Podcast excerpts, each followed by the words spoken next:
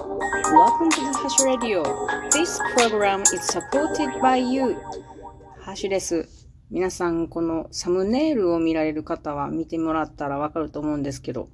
目の前に富士山があります。うまく喋れてないけれど、今私は静岡県の県庁21階に来ているんですね。あの、展望室があって初めてやってきたんですけれど、本当にこの通りの富士山を目の前に見ています。素晴らしい。そして眼下にはですね、駿府城公園といって、駿府城の跡が公園になっているところから広がっていて、その先に住宅街が広がっていて、その先は山で、その奥がドーン富士山です。すごいね。皆さんぜひ、この21階の展望室、えー、来てみてくださいね。こっそり配信してんだけど、誰もいないんですよ、ここの、ここの展望台。で、なぜ私が今日静岡市にね、久しぶりに来たかっていうと、森づくりミーティングっていうのが、えー、開かれたんですね。で、これを聞きに来たわけです。えー、この講座の講演者は、えっとね、飯倉さん。飯倉さんですね。ちょっと今、今日は台本なしで喋ってるもんで、ちょっとどちらかってますけれども、えー、この方は静岡大学地域創造学館客員教授という肩書きをなさってる方なんですけれども、そもそもはね、こういう方じゃなくてね、あの、伊豆半島の常連の滝ってありますよね。そこで、あの、18年間ぐらいかな。17年間か。えっ、ー、と、常連の滝のお土産や物屋さんがあるんですけど、そこのジェラート屋さんをしてたっていうことなんですよ。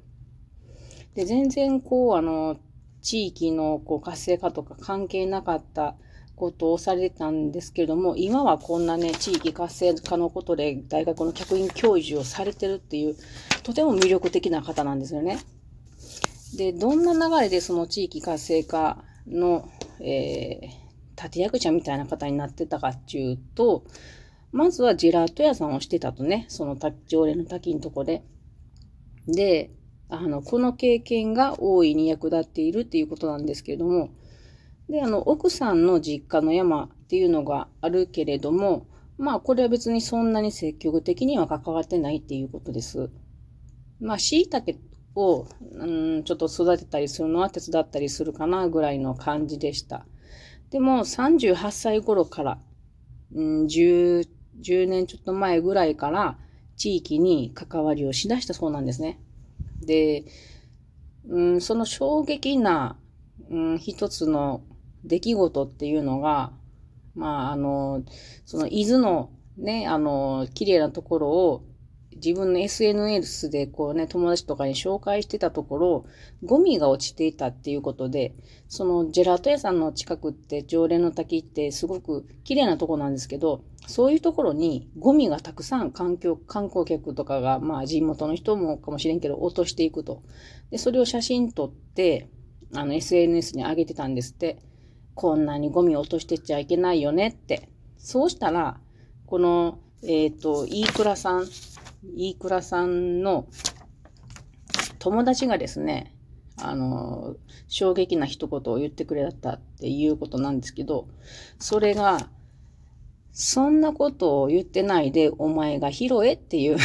言葉をくれたそうなんですね。で、それで、飯倉さんは、なんかこう、すごく心に響いたそうなんです。自分がやらないと。自分の問題にしないとっていうことで。なので、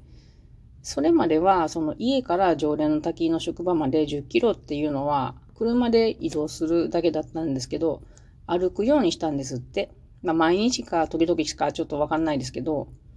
で、そしてゴミを拾うようになってきたと。そうしたら、まあ仲間と、こうね、1時間拾うかとかいう話に発展していったと。でそのうちに、そういうことをしていると、あの、まあ、あの、そうやな、行政からこう一緒にやりましょうって言われる方になってきたとか、そういう話で、それから NPO 法人化をした。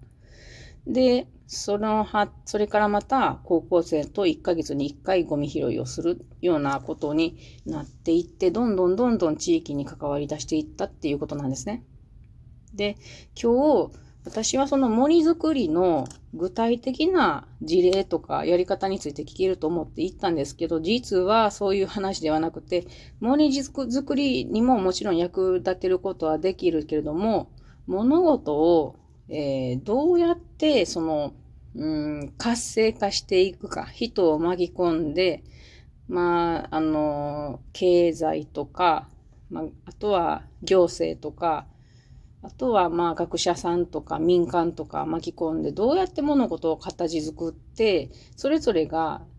えー、っと、ウィンウィンの関係でその物事を作り上げていって活かせていけるかっていうことの、うんと、飯倉さんのやってきたこととか知恵などを聞かせてもらった話でした。で、まあ最初私、あ、なんや、森、森作りじゃないんかいってちょっとがっかりしたんですけれど、でもお話聞いてるうちに、なんかすごく引き込まれて、こう自分の持っている課題っていうのもいろいろ、あのー、教えてもらった気がします。うん。で、えっ、ー、と、そうですね、その、飯倉さんのお話の中から、私の心に響いたことっていうのをいくつかご紹介しようと思います。うん、まずはですね、えー、っと、その高校生と1ヶ月に1回ゴミ拾いをすることになったっていうお話の時に、1000人参加者を集めて、それを1回したいというわけじゃない。10人が100回集まる文化にしていきたいっていう言葉が響きましたね。うん。あのー、10人が100回でも1000回ですよね。ゴミ1個としても1000個。1000人が1回でもゴミゴミは1000個。一緒なんですよね。で、この10人が100回っていうのは、毎回、毎回のことはそんなにしんどくないですよね。だけどその100回続けるっていうことがすごいテクニックがいるんじゃないかなと思うんですけども、そこで、あの、もう一つ心に響いたことは、イベントをするときに、誰かが来る前提でするんじゃなくて、誰も来ない前提でするっていうのが面白かったですね。自分だけでやるとか、あとは、うんと、まあ、関係者、自分のグループの人だけでやるとか、それがありきで、誰かが来たら、あの、ラッキーだなぐらいの考えでやるっていうのは、無理がないし、無理がないということは続けられるっていうことでいいなと思います。そういうスタンスで、うんと、10人が100回集まるような文化っていうのはいいなと思いました。あともう一つはですね、うんとね、ペットボトルの130円のお茶ってありますよね。それがなぜ売れるかっていうのを考えさせられたんですね。1分ぐらい。お茶130円でみんながなぜ買うかって、私は買わないけどと思ったんやけど、でも時々買いますよね。自分は水筒持ってくから買わへんけどと思って。で、私の考えは、あの、130円で自分が家でお茶を入れる手間を、あの、なくすことができるとか、めんどくさいことをなくすことができますよね。そのことかなって思ったんですね。家で入れてたらお金かからへんもん。でも出先でいきなり欲しくなった時に130円欲しい、130円払っても欲しいから買うと。私の場合はこうですね。だけど、あのー、いい、いくらさんの考えはね、面白いものでしたよ。そのペットボトルのフィルムを剥がしたんですね。で、剥がしたら、ただの、なんちゅうんかな、琥珀色ちょっと、うん、黄色っぽい茶色っぽい透明の液体が入ってるだけの状態ですよね。それやと誰が買いますかっていう話やったんですよ。何これリンゴジュースお茶なんか液体、液体が知れないなっていうことで。で、そのフィルムをつけると、ちゃんと商品として見えるんです。安心して見るんです。ちゃんとこれは、例えば家もん茶だとか、あの、周りの人にそのフィルムによって知らせることができるんですね。これってすごい大切なことなんじゃないかっていうご提案というか、あの、教えてもらったことでした。私本当にそう思いましたね。なんか自分がやりたいことっていうのは自分の中でなんとなく分かってるんですよ。でもなんとなくやからよく分かってないんですよ、実際は。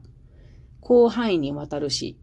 でもそれのラベル付けをして人に知らせるっていうことは様々なチャンスをつなげることになるんじゃないかなって思いました。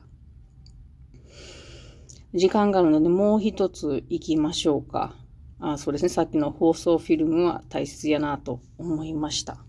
あともう一つはですね、まあ、いくつかあったんですよ。まだ教えてもらったこと。その中で一つ選ぶとしたら何やろう。あ、面白いことあったな。山で、なんかこう、イベントを起こそうって考えるとすごく難しいこと考えてしまいがちなんですけど、私なんか。だけど、例えばね、落ち葉を踏むっていう経験すら貴重であると思ってる人たちもたくさんいると思うので、落ち葉を踏みに行きませんかっていうのでも、これでも収穫できるんじゃないかっておっしゃってました。そんな発想は私にはないなと思って、それは都会の人たちの感覚を私は持ってないからなんですね。だから、いろんな人の可能性っていうのを探っていくのは面白い作業かもしれないですね。あともう一つ心に響いたのは、山の中でマスクを外して深呼吸。こういう、あの、集客もできるんじゃないかっていうことでした。これは面白いなと思いました。ということで、今日は森づくりミーティングに参加してきた、えー、お話でした。富士山の前より。それでは皆さんまたね。